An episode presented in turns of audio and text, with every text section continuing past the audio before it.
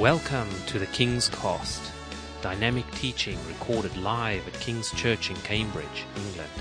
We hope you are blessed and challenged by listening to the ministry today. And now, here's the broadcast. I want you to turn your Bibles with me this morning to 1 Peter 1. 1 Peter 1. And I'm going to read from the NIV, which should come up on the screen.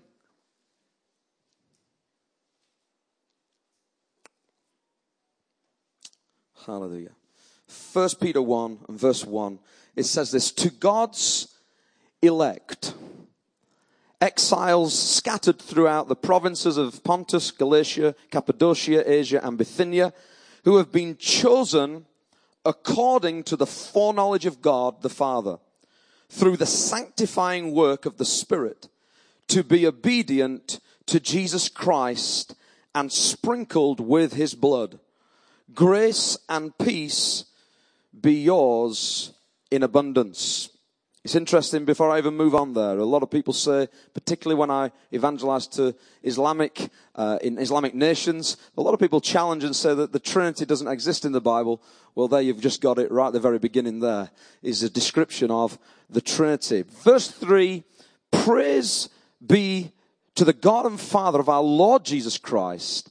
In his great mercy has given us new birth into a living hope through the resurrection of Jesus Christ from the dead and into an inheritance that can never perish, spoil, or fade. This inheritance is kept in heaven for you, who through faith are shielded by God's power until the coming of the salvation that is ready to be revealed in the last time. In all this you greatly rejoice, though now, for a little while, you may have had to suffer grief in all kinds of trials. These have come so that the proven genuineness, of your faith, of greater worth than gold, which perishes even though refined by fire, may result in praise, glory, and honor when Jesus Christ is revealed. Though you have not seen him, you love him. And even though you do not see him now, you believe in him and are filled with an inexpressible and glorious joy. For, sal- for salvation, the prophets who spoke of the grace that was to come to you searched intently and with greatest care, trying to find out the time and circumstances to which the Spirit of Christ in them was pointing when he predicted the sufferings of the Messiah and the glories that would follow. Verse 12, it was revealed to them that they were not serving themselves, but you, when they spoke of the things that have been now told to you by those who preach the gospel to you by the Holy Spirit sent from heaven. Even angels long to look into these things. Verse 13, therefore, in other words, in light of this, prepare your minds for action and being sober minded, set your hope fully on the grace that will be brought to you at the revelation of Jesus Christ. Amen. I want to talk to you today on the subject of hope because I believe that these scriptures that we've just read are all about the hope that we have. Some of you today are probably sat in this room and the circumstances that you're walking through right now don't give you much hope uh, you feel like that the things that you're actually living through don't really give you a sense of hope. And uh, my, my son, Lewis, he plays football in a, in a team and he's a defender. And most Saturdays I have to take him to different matches.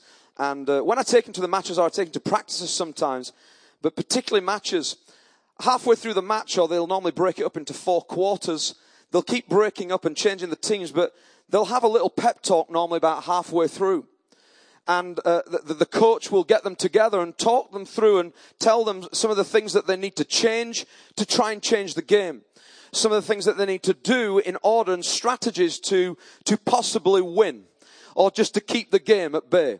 Uh, and, and, I find that often uh, that when they do this, sometimes it changes, sometimes it doesn't. But I really feel that to say to you today that some of you right now feel like you're halfway through the game and things ain't going well. you're halfway through your game and you've already decided it's game over because you've lost hope in your situation, and your circumstance. You've lost hope to believe that God could even have the ability to intervene or do anything. And, and so what happens is you're deflated.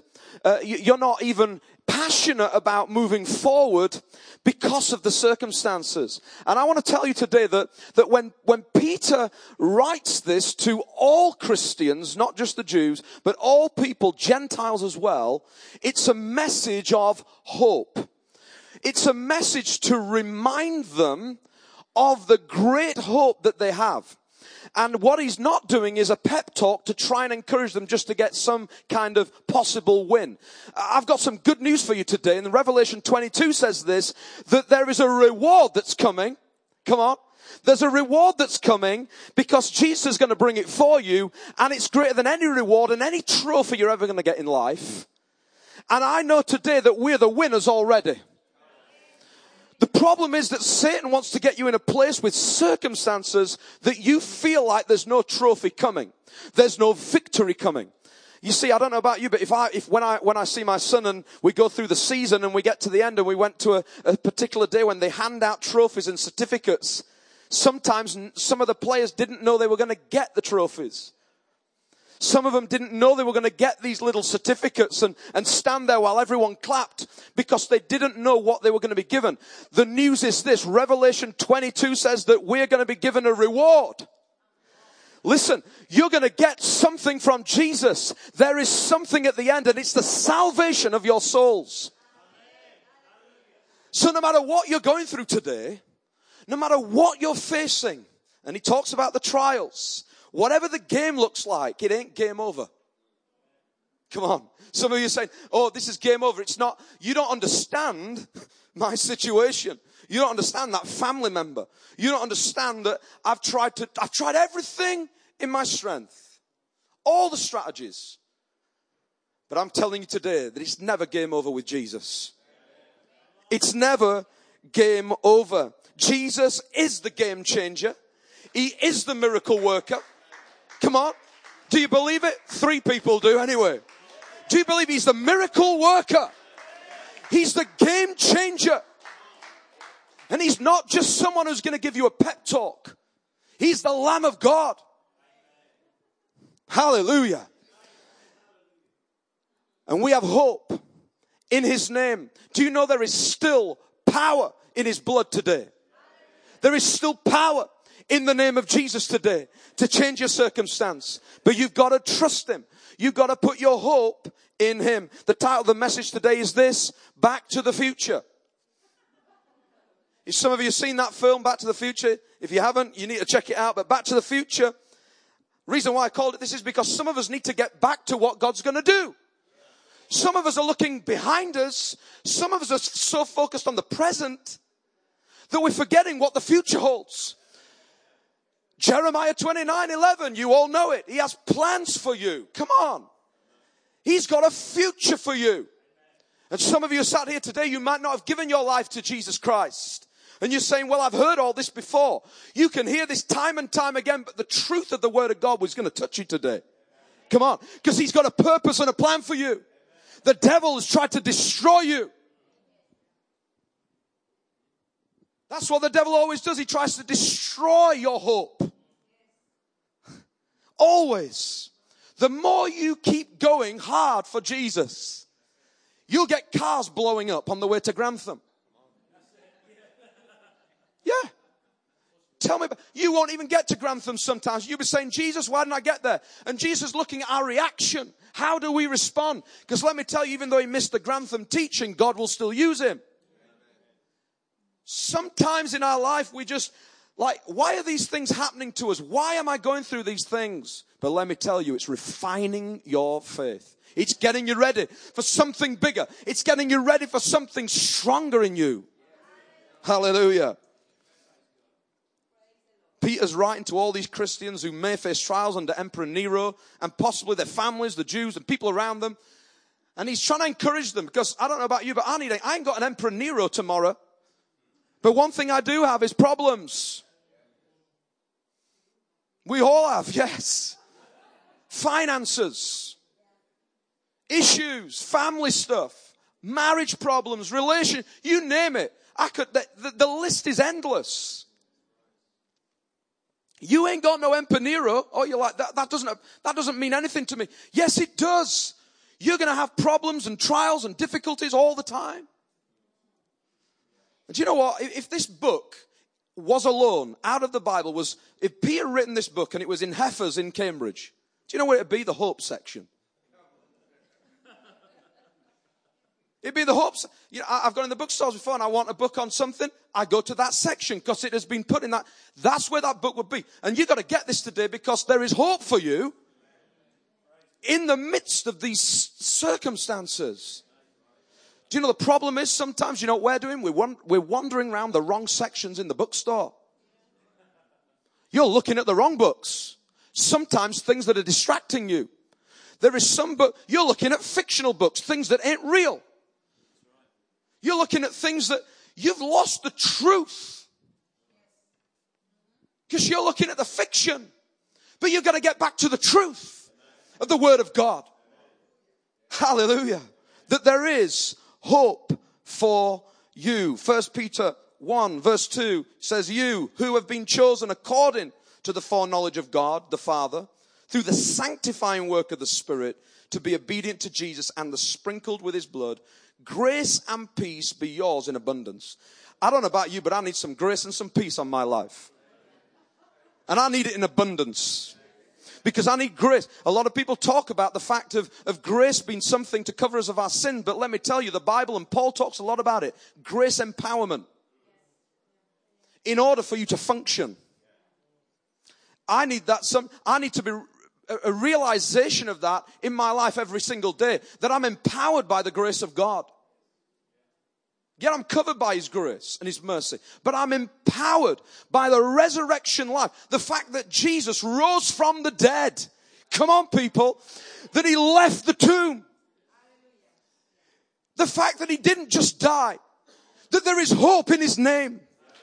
By His Spirit. Hallelujah. God the Father had foreknowledge of you before time. Did you know that?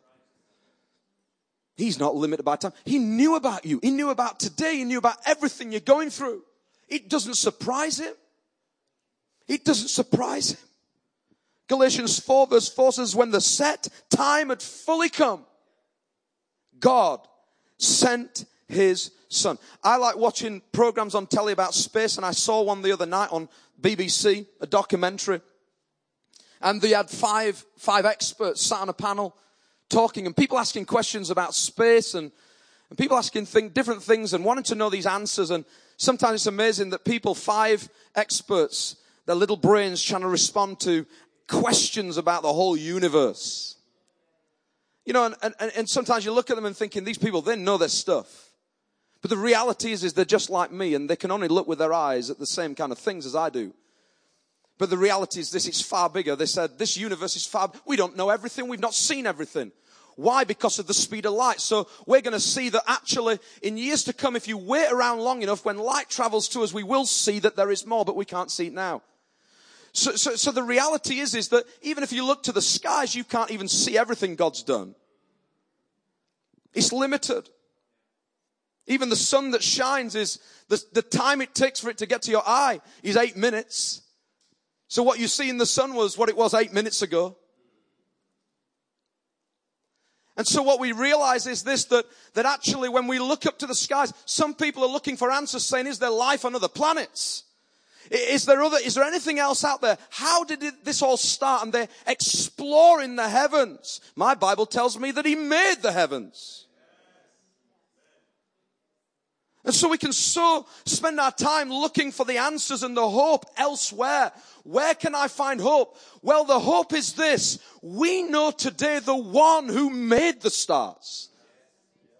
And when it says in Galatians 4, 4, it says that when the set time had fully come, that God sent his son.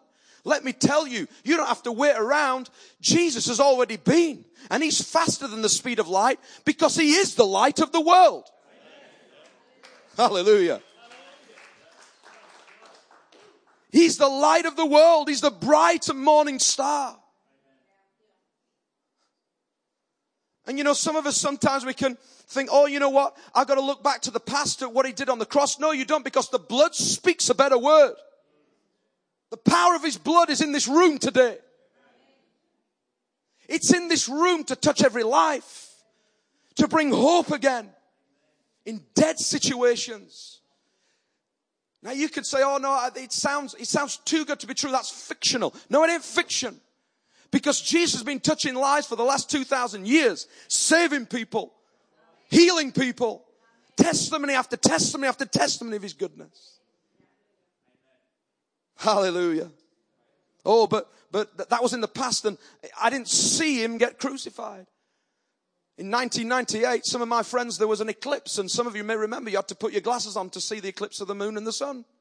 I remember stood in the back garden trying to look up into the sky and seeing this eclipse and some people I know missed it. Some people didn't see it. Listen, just because you weren't there when Jesus got crucified doesn't mean the power of his blood can't touch you today. You didn't have to be present there 2,000 years ago because the power of the cross is for all. Today, for you. Hallelujah. It's still the same. John chapter 14 verse 1 says, the word became flesh and made his dwelling among us. I love that, that when they were talking the other night on this documentary and they're saying, you know, if you wait around long enough, you'll get the answers. It's just for it to get to your eyes. Then you'll see. But you know, the word came. The word became flesh and made his dwelling among us. It's already been. You don't have to wait around for the answer. You just look to Jesus because he is the answer. Hope has a name and his name is Jesus. Colossians 1 verse 15 to 16 says, the son is the image of the invisible God, the firstborn over all creation. For in him, all things were created, things in heaven and on earth, visible and invisible. In other words, you can look all you like. But what you can't see and what you can see, everything's made by Him anyway. It's all about Him. You see, you don't need a telescope to find Him. You don't need a telescope. You don't need a spacecraft to get there. You don't need time to find Jesus. You just need to surrender to Him. But so many of us are thinking, is there another way? Is there another way of, no, the way is this. It's simple. He's the way, the truth, and the life. You surrender to His word. First Peter 1 verse 8 says, though you have not seen him, you love him. I think it's amazing that what the Spirit of God does in our hearts is that when we don't see, we still believe. Come on, some of you right now are not seeing things change in your circumstances, so you don't see any change or you can't see change. Listen, God is always working behind the scenes. I want to remind you that He's working behind the scenes of your life right now. Oh, but I've heard this. No, He's working behind the scenes. He never stops. He never, He loves you. The Bible says that Jesus intercedes for you. You know, He's praying for you all the time. Always. You know, you got that friend who you send a text and you're hoping that they're praying for you when you sent the text. He's praying for you. He never ever stops. Hallelujah. Some of you right now in your life are at that half time and you've made a halftime summary of your life. You summarized the game and said it's not going well. But I've got to tell you, it's not game over for you today. Peter reminds his readers, and I want to just bring three things today that represent the Trinity. The Trinity, God, three in one. The things that that brings us and helps us today on your behalf. Number one is this that the Father, the Father has imperishable promises kept for us. Come on. The Father has imperishable promises kept for us. He says this in verse 3 of 1 Peter 1 Praise be to the God and Father of our Lord Jesus Christ. In his great mercy, he's given us a new birth into a living hope through the resurrection of Jesus Christ from the dead, into an inheritance that can never perish, spoil, or fade. This inheritance is kept in heaven for you. I put here that today that God's promises are not an imaginary virtual reality, but an imperishable eternal reality. Come on. Some of us live our Christian life like we've got VR glasses on and it's just, it seems like it's a good idea. Come on. Some of you know that. You come here and you go through your week and you're not, you're not even believing sometimes in the things that you thought you believed in. You get here and you put your holy virtual reality glasses on and tell yourself that you think you believe. Do you know sometimes it's okay to doubt? Oh, but that, no, you can't doubt. Thomas doubted and look what Jesus did for him. He walked through a wall to him. Come on. He, he'll come after you because he knows how tough it is sometimes in the circumstances we walk through. And, and the difficulties and the challenges that we face. But some of us are living our lives like this, that, that, what we read sometimes we don't get the word in us to believe that it's actually true. And I'm here to tell you, it is not virtual reality, it's eternal reality over your life. And it changes you. You know, many times I play with the kids on the games console and we have to go in and change the settings for me because I die straight away. I'm so amazed how good they are, you see. I thought I was good when I was younger, but games have advanced. And so before I play a game with them, I have to go into the settings and change how many times it is till I die. And even when I exceed those, it still gives them the opportunity to rejoin the game. They said, Dad, you can rejoin if you want. And it's so simple. Rejoin the game, but really you know you died. You, you're playing a game that you know that really you shouldn't be playing because you just had another chance. Can I just say to you that God gives chances? God gives you chances today and it ain't game over for you. And listen to me today. No matter what you've gone through, no matter what sin you've committed, no matter what your life looks like right now, it's not game over and you can rejoin the game. Why? Because 2,000 years ago, he changed the settings. He changed the settings. Hallelujah. I'm glad that my Father in heaven had the ability and knowledge, just like I do with my kids, to go into the settings and change it to unlimited. To go in and say that when you fail and things go wrong and there's trials and difficulties, that it's unlimited grace. Oh, Jesus. Come on. We got to give God the glory because He has given you a promise. But the problem is you don't live your life like that. You live your life like you believe that He's given up on you, that you've hit your limit of lives. That's the devil because the devil condemns and the Holy Spirit convicts. If you've got a voice in your mind today saying that you've hit your limit, that's not God. It's not God. God will only ever say, son, daughter, you do have another chance. Because my blood speaks a better word. It speaks a better word. Some of you right now, so overwhelmed with the sin in your life. So overwhelmed with stuff and you're saying, I wish I didn't do these things. I can't control myself. Listen to me. If you're doing these things, you need to surrender to God and say, God, I can't do it on my own, but I know you can help me. It's your spirit. You've got an inheritance for me. It says here that this inheritance can never perish. it can never perish, spoil, or fade. Wow. I don't know. Whatever I buy, as, as nice as it looks, it always fades. It always deteriorates. Exactly.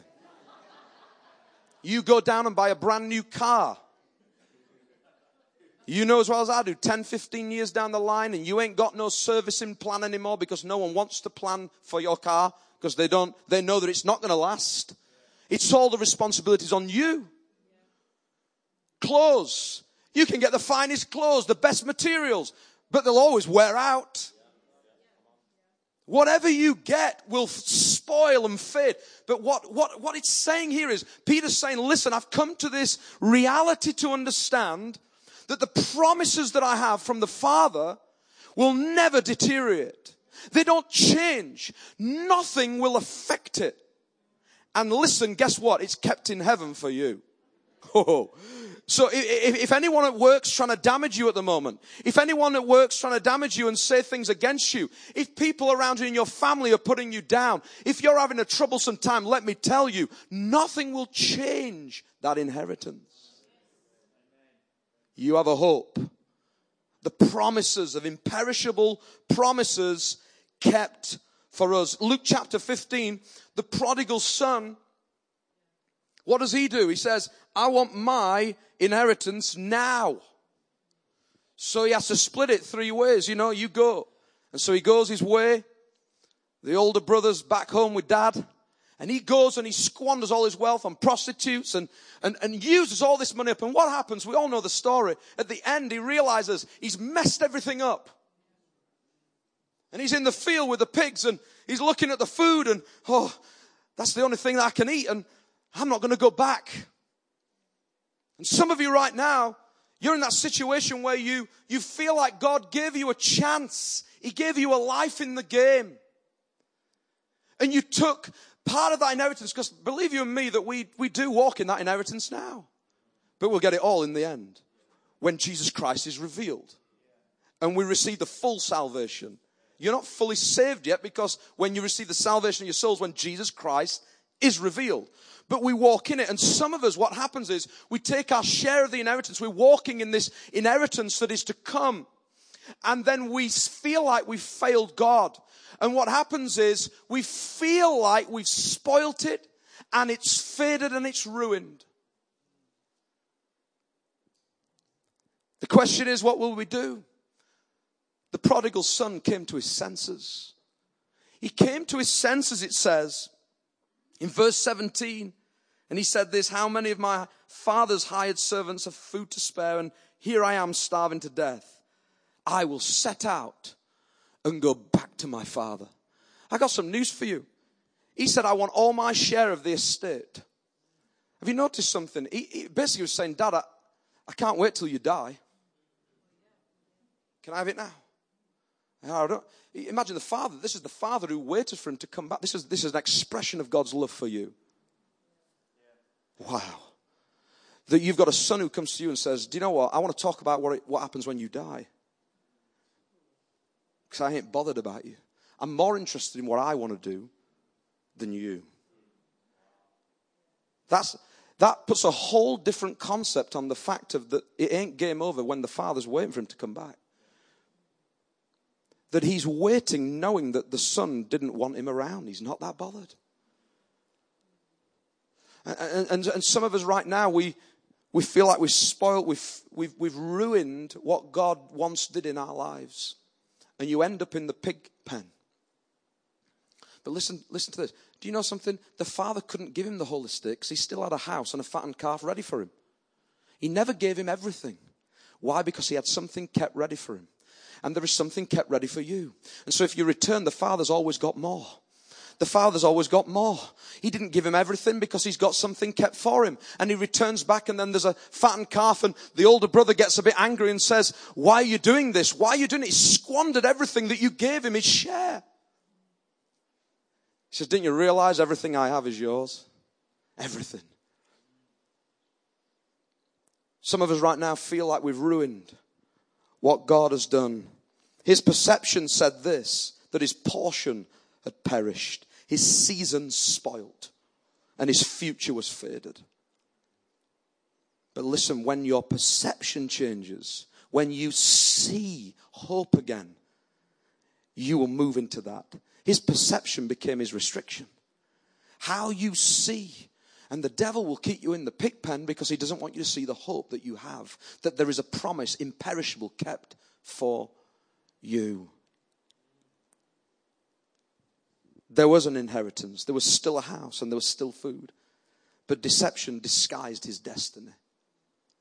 I'm telling you today, deception, Satan's deception will disguise the destiny. It will put scales over your eyes if you're not careful to see the reality of what God has in store for you. Ephesians 1:18 Paul prays for the believers and he says this, I pray that the eyes of your heart may be enlightened in order that you may know the hope to which he has called you. The riches of his glorious inheritance in his holy people. In other words, he's saying, I'm praying this because I realize I was once blind, but now I see. I was once very different in my thinking and I didn't see the hope. In fact, I tried to destroy the hope. But now I want to pray for you because I realize the power of deception of Satan that he will put scales over people's eyes that these, this, this will be removed from you, that your heart will be enlightened to see the glorious inheritance that you've got. And I want to say today, the devil, in your sin, in your disappointment, in your discouragement, in the things you've walked through, has bit by bit tried to put a scale over your eye so you can't see. But how many of you know that the power of the gospel, if he can change it for Paul, he can remove scales. He'll melt them away today. And do you know what? I remember when I got saved, the scales went in minutes. I began to see people differently. Some of you right now, you sat in this room and I, I've had it. I was sat in a room, didn't want to be with any other people. I thought, these people are weird. These people are not like me because I was of the world. I was in a meeting in this church. I, I thought people were strange. And then I surrendered and said, well, I want, I kind of want what you've got, but I don't get it. And I surrendered. And when I surrendered, the Lord opened my eyes. I didn't want to leave. I didn't want to leave. And I remember that day so, so well. What did we sing at the beginning? Amazing Grace. I was blind. But now I see, I remember that day when grace touched my life. It touched my life, and I could see differently. Let me tell you, it is not virtual reality. This stuff is real. It is real. It is real as real. And I'm here to tell you that because if I spend the rest of my life telling people and I see one person saved to get this, it's real. Now you can disregard it and say, no, I, am going off to the pig pen. I'm going to live there and I'm going to stay there in my pride. Some people will stay there in their pride and never return to the Father for his inheritance is what, what he's got. I want to say to you today, whatever you've done, whatever you've committed and the things you've done in your life, whatever you've done, always return. Don't stay in pride in that place. Number two, the Son, the Son of God, Jesus, has an inexpressible, inexpressible joy to sustain us. Wow. We've got an imperishable promise and an inexpressible joy to sustain us. Do you know, I don't know about you, but if you travel a bit right, like me and I go to different people's houses and I was just the other day doing this, who likes the A14 at the moment? The joy of the A14. And I went on it just the other day and every time I go, it seems like they've built another road and they've built another, it's like the whole, the landscape's changing. And, um, I used to go on that road and it was quite, it was always traffic, but it was always, I knew where I was going. But now it's like, oh, another road's appeared and that takes me there. And, and just the other day I was driving with the kids in the car and, and the kids said, oh, look, dad, now you can get back into our village the other way. We'll go that way when we come back. I goes, yeah, we know the plan. We know the route. We know the way. So we went to where we were going. How many of you know that when I returned, they shut it off? so the very plan I had to travel back on the road that they'd just seen has now been closed again. Thankfully, I, I, knew my way around and I ended up going off other, other roads and, and, and trying to go around another way, but it wasn't as easy. So back roads and bumpy roads and the kids are like, Dad, where are we going? I said, stick with me, son. Why didn't, why couldn't we go on the road that we saw? I don't know why they put a road closed. I don't know what they're doing because I never see them working. It's like, they just put, is it just do it just to, to sit in a tractor and just look at me arrive and, and so I'm with the kids and we go a different way and we, we, we go on the back roads. There, let me tell you, there ain't much joy in my car. But you know what? Your life is the same with, as a Christian. You are going along and you think you've got it planned out. You think you know how it's all going to work. You think you know that Christian life is going to be, I'm going to do this tomorrow. This is my plan. This is my route. This is my road. Oh, and look, that's the way I'm going to go back when I come back. And then all of a sudden in your life, Peter talks about it, that even though he says you've got all these promises, I'm now going to tell you the bad news. That actually things don't go the way that you want to sometimes, and you're going to get grief in all kinds of trials. Sorry, I don't like that bit, Peter. I like the promises. I like the imperishable stuff. You sometimes are going to need the inexpressible joy that Jesus gives because the road's closed.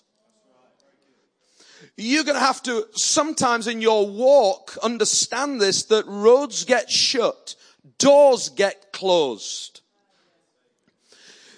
God is the one who opens doors and shuts them as well. I'm always, people always want me to pray for doors to open. He's very good at shutting them as well.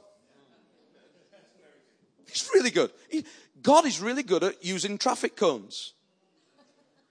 He's really good at caging things off and saying, no, don't, do not enter. I'm like, I want to go in. Some of you right now, you want to go into things, plan your life, boasting about tomorrow, as it says in the book of James. You're trying to rattle your way through the road closed. You'll get out of the car and move the traffic cones because you're sure there's no holes in the road. I've done that once. Before I was a Christian, I think. and all the way I, I drove down hoping that I'd never drop into some big hole. I was sure it was safe to go. Some of us, we will, we will do everything we can to remove these cons because God will make a way. He's the miracle worker. He's the way maker. Therefore I can, I can shift these things. Sometimes you gotta listen to God. Sometimes you've got to understand that the trials and the problems you're going through will refine your faith, but will also lead your faith. They'll lead you in His direction. And some of us don't like this sometimes. And so what do we need? When the joys of the A14 ain't working for you, you need the joy that's inexpressible comes from the Lord. It helps you to walk through these seasons. I put here that inheritance for the future is one thing, but endurance for the journey is another. You know, we love inheritance, but we don't like endurance, do we? I mean, come on. If I go to the gym and I'm, I'm, I'm cycling away on the, uh, I need endurance to get to the end of the minutes I've planned to do. Yeah, there's going to be some inheritance at the end, but endurance is required to maintain and get to the inheritance because you're living in a fallen world. Some Christians believe we're trying to live in heaven. We ain't living in heaven. We're not there yet.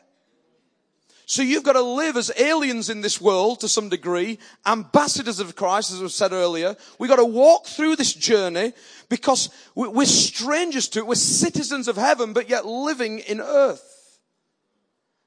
If you tell that to your boss, you will be in HR.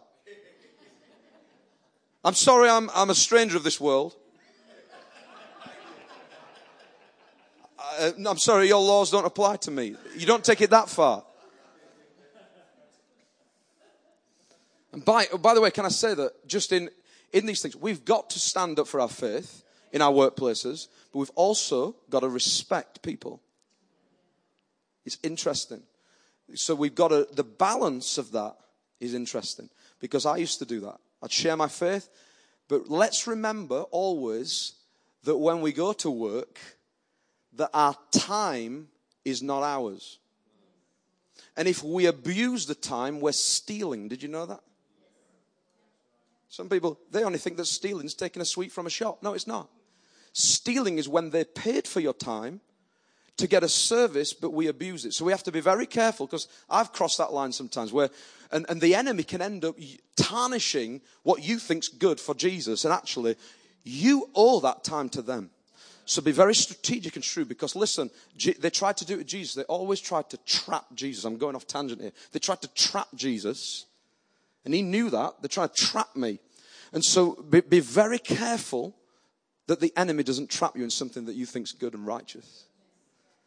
Because then what happens is it tarnishes what you're trying to do and stand up for your faith.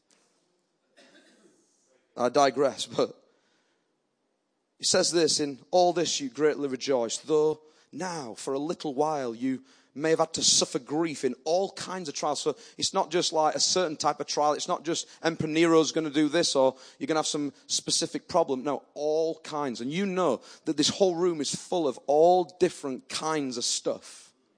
Okay? All of us are dealing with stuff. Some of us are dealing with things that seem bigger than others.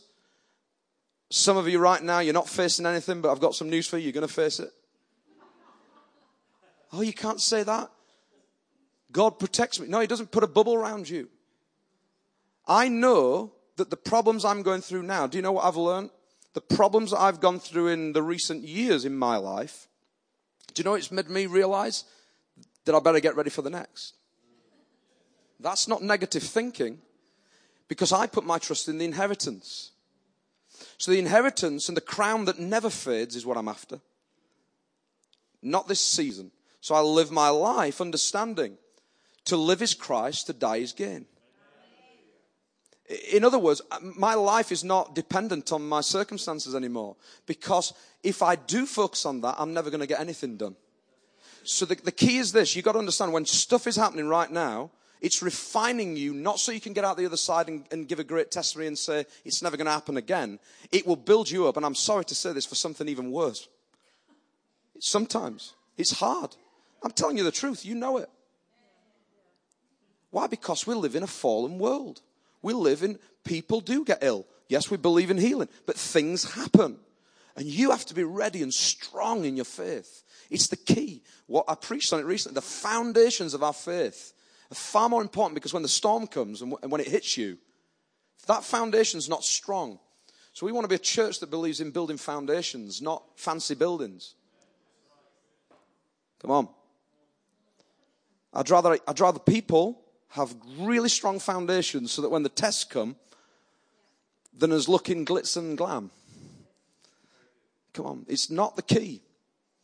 We've got to be ready for these trials and tribulations that come because we have a greater hope, a joy. And I love the fact it says that Jesus gives us this inexpressible joy.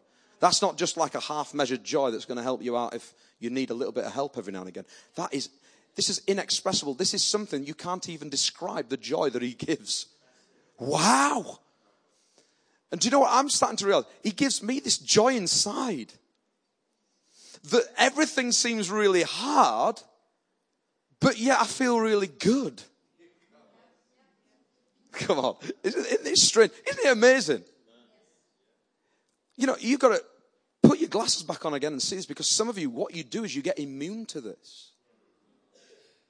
And I'll tell you, if, if you didn't have God in your life right now and He's removed from your life, you'll recognize it even more. And I'm beginning to realize that I can become immune and accustomed to it. But I'm beginning to say, what happens is God wants us to, to, put the glasses on to see what we saw at the beginning. Remember our first love. Remember what you had at first. Remember, it's so amazing. It's amazing grace. It's so good. You've got to remind yourself of it. Because the devil will get you forgetting it. Hallelujah. James chapter 1, verse 2 to 4. He says this consider it pure joy. Not just consider it partial joy, pure joy. My brothers and sisters, whenever you face trials of many kinds, because you know that the testing of your faith produces perseverance. I love what the New King James Version says. It says, it says count it all joy. Wow. Count it all joy. We don't like these scriptures. Count it joy. How can I count joy? This thing that's going wrong. My finances look terrible. How can I count that joy? Well, some of us need, need to manage our finances better, so we need wisdom from God, from the book of James, that he'll give freely. So we need to ask God to give wisdom. But some of us are going through some trials right now, and you've got to count it pure joy. Oh, you wish you hadn't come to this church today. You want to go to one that's just told you that everything's going to be all right.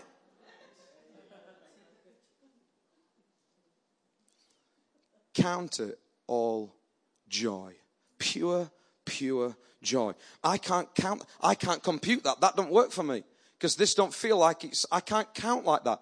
My son the other day come on with his homework. I'm terrible with their homeworks because they seem to know more than I do. Honestly. I'm amazed at what my 11 year old boy tells me about maths. And, he, and the other day, I was sat with my youngest and he was doing his homework and um, he had to do some maths and he says, We're going to do the bus stop method. I thought, There's only one bus stop I know. bus stop method? Does anyone know the bus stop method? Put your hand up. There's only one person in the room. Wow. I think we're all going through a trial at the moment. And he said, I'm going to do the bus stop. And I said, tell me about the bus stop method. I was on Google trying to find out what the bus stop method was before I did the homework with him. And then he said, and then he, he did the message because I don't know if they're the right answers, Dad. And I'm thinking, well, I don't know. I don't even know what the bus stop method is, so I don't even know whether you got the right answer. And I'm trying to search on Google. He says, will you help me, Dad? And I'm, I'm in this like kind of, I'm trying to show that I'm the father who should know the answers. I should know what the bus stop method is. So I got my calculator out. The calculator really helps, doesn't it? So I was trying to work out the answer on my calculator to see whether he'd come up with the right solution. He's going, Dad, can I have a look at the calculator? I goes, No, you can't have this, son. It's for me.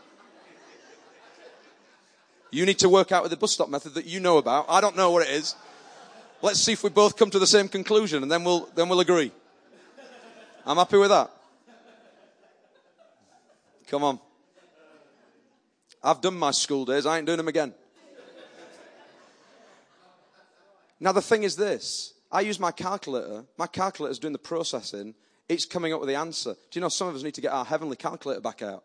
We need to say, do you know what? I can't understand this because I don't understand this method. I don't understand. This does not work. Count it all joy. But you've got to get your heavenly calculator that says a different answer. It tells you the answer that God says.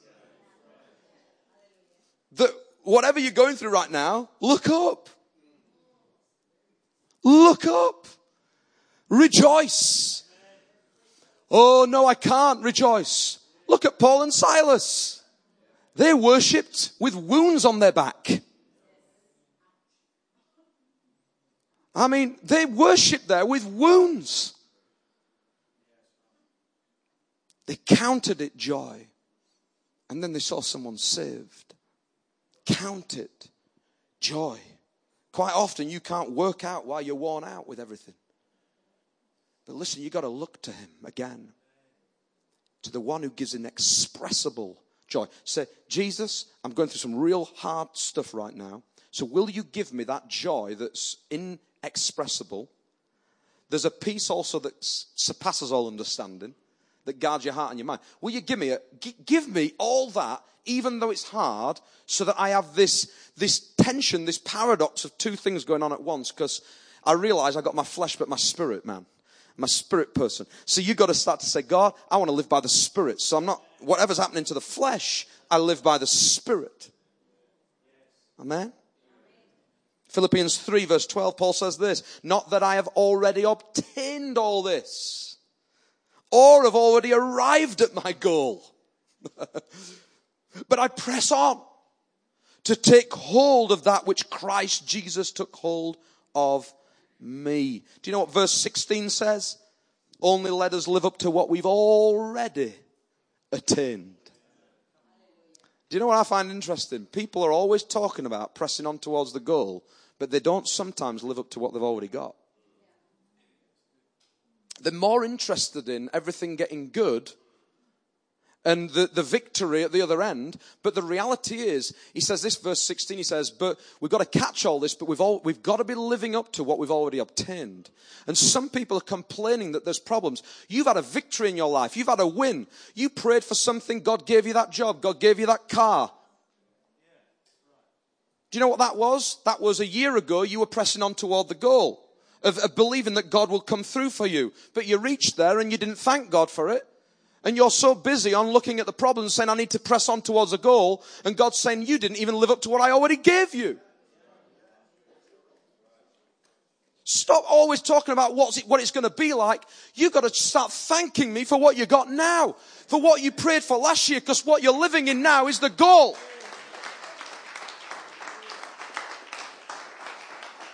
So many of us don't see what we've already obtained, you see. Because the devil will say you haven't obtained anything. I mean, I've sat with people and sometimes I'm thinking, wow, you don't even realize what you've obtained already. You're talking to me about getting through this season. Do you realize what you've obtained? The Bible says we should watch and pray. So when you pray, some owners don't like doing this. We, we don't want to watch and monitor. If you monitor, you'll find that God's done some amazing stuff for you. So uh, even though I, I, preach about count all joy and you're saying, oh, I don't like this, but you can't enjoy suffering, listen to me right now. You know in 2019, when you get to Christmas, you will look back and God has done some great things for you. Come on. But the devil will tell you he ain't done anything and you're still pushing through. Yes, you always will be. But the reality is, count your blessings. My granddad used to say this all the time name them one by one, and it will surprise you what the Lord has done. Come on. Simple song, great truth. Only let us live up to what we've already attained. Many years ago, when I was a student, and even early days, and so tempting, and I just want to say this today, I felt to say this, but credit cards and the finance and the things that we can have for the future. I don't know about you. Have you ever been in DFS? You walk through the door, they'll, they'll promise you a sofa that you don't have to pay for till it's, till it's died. you sit on the sofa and you're like, Do you like that one, sir?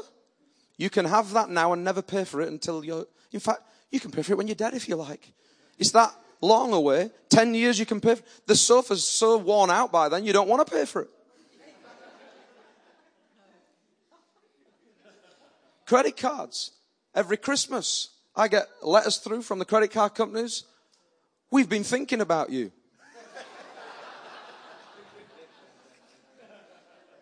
Have you?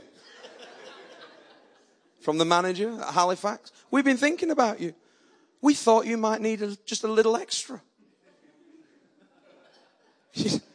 You're laughing because you've all got them.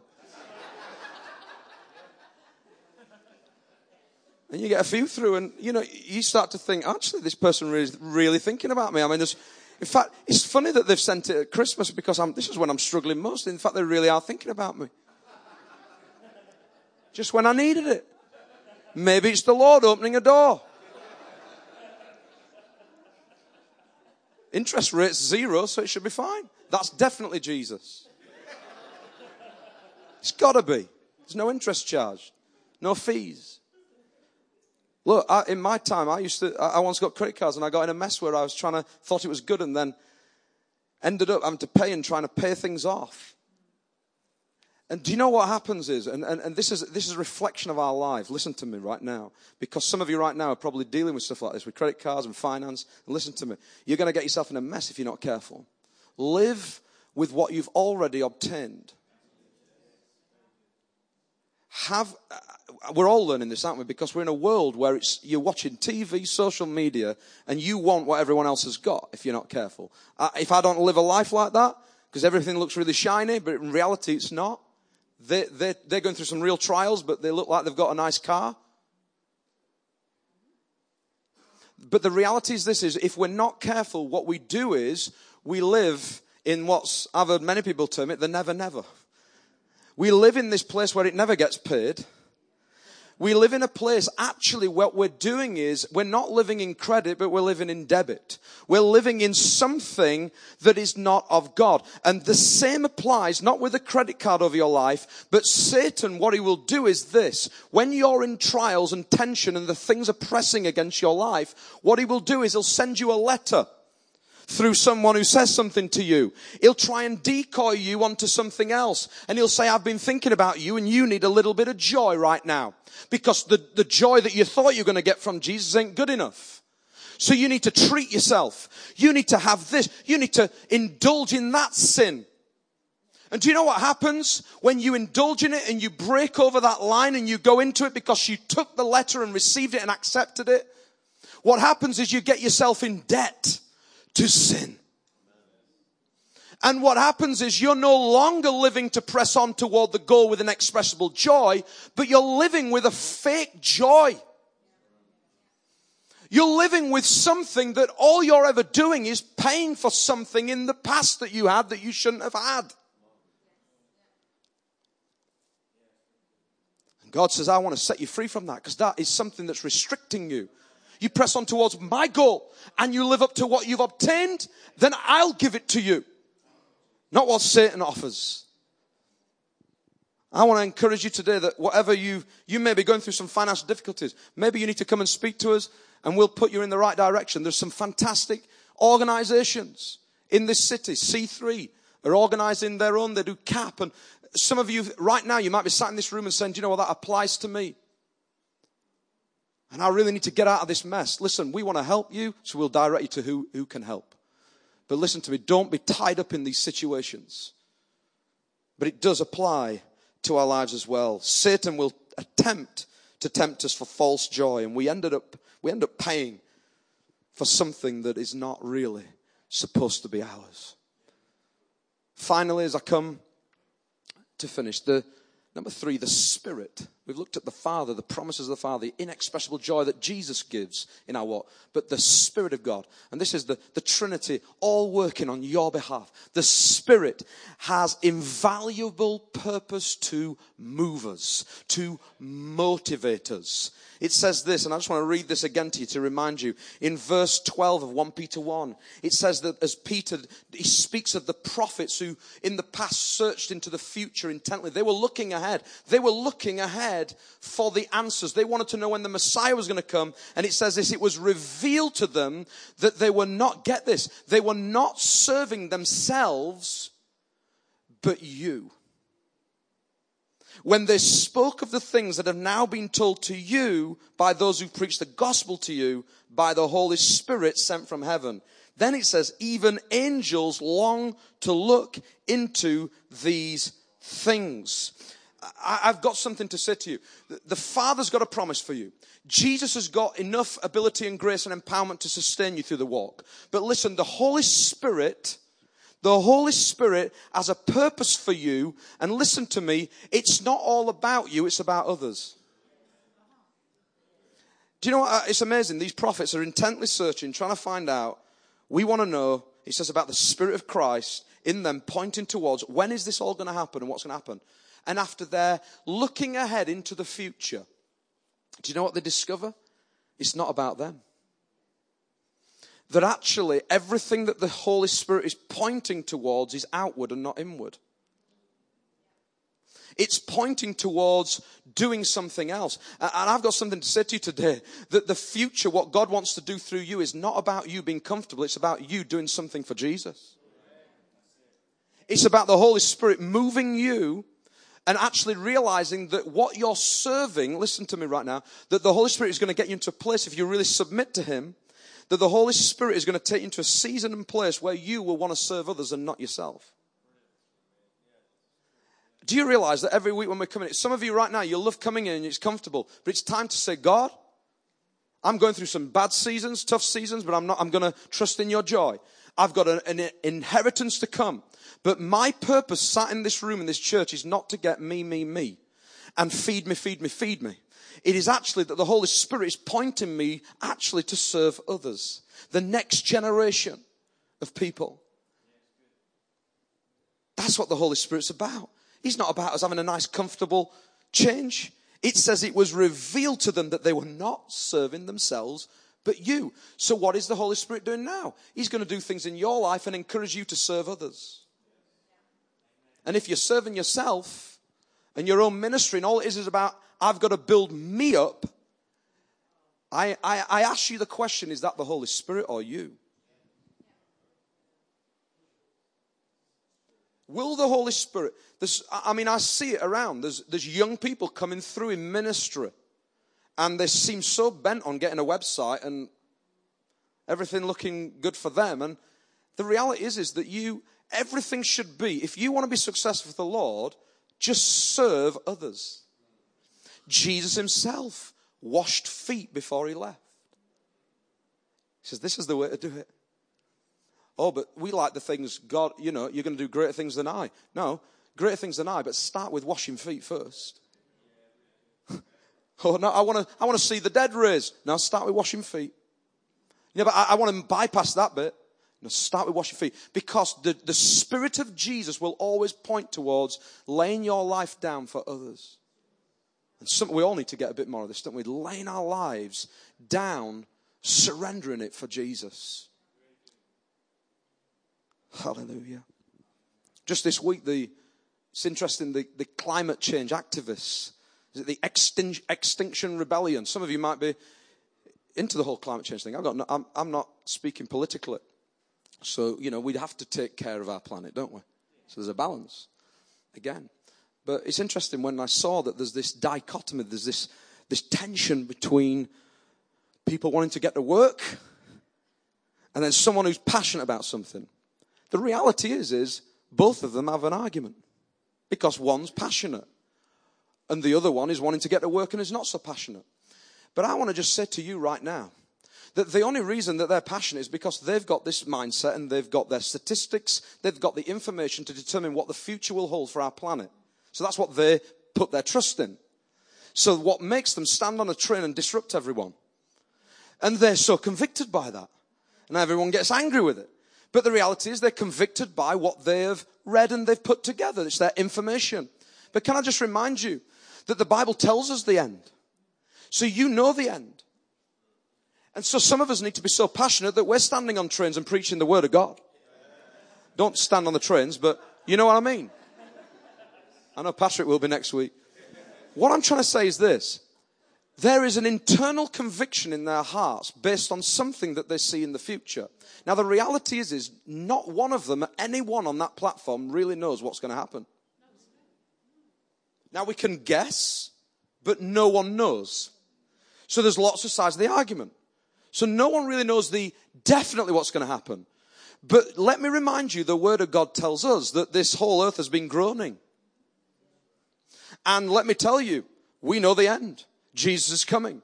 And I wish that some people would start preaching the gospel like they'll preach that way and the passion that they have.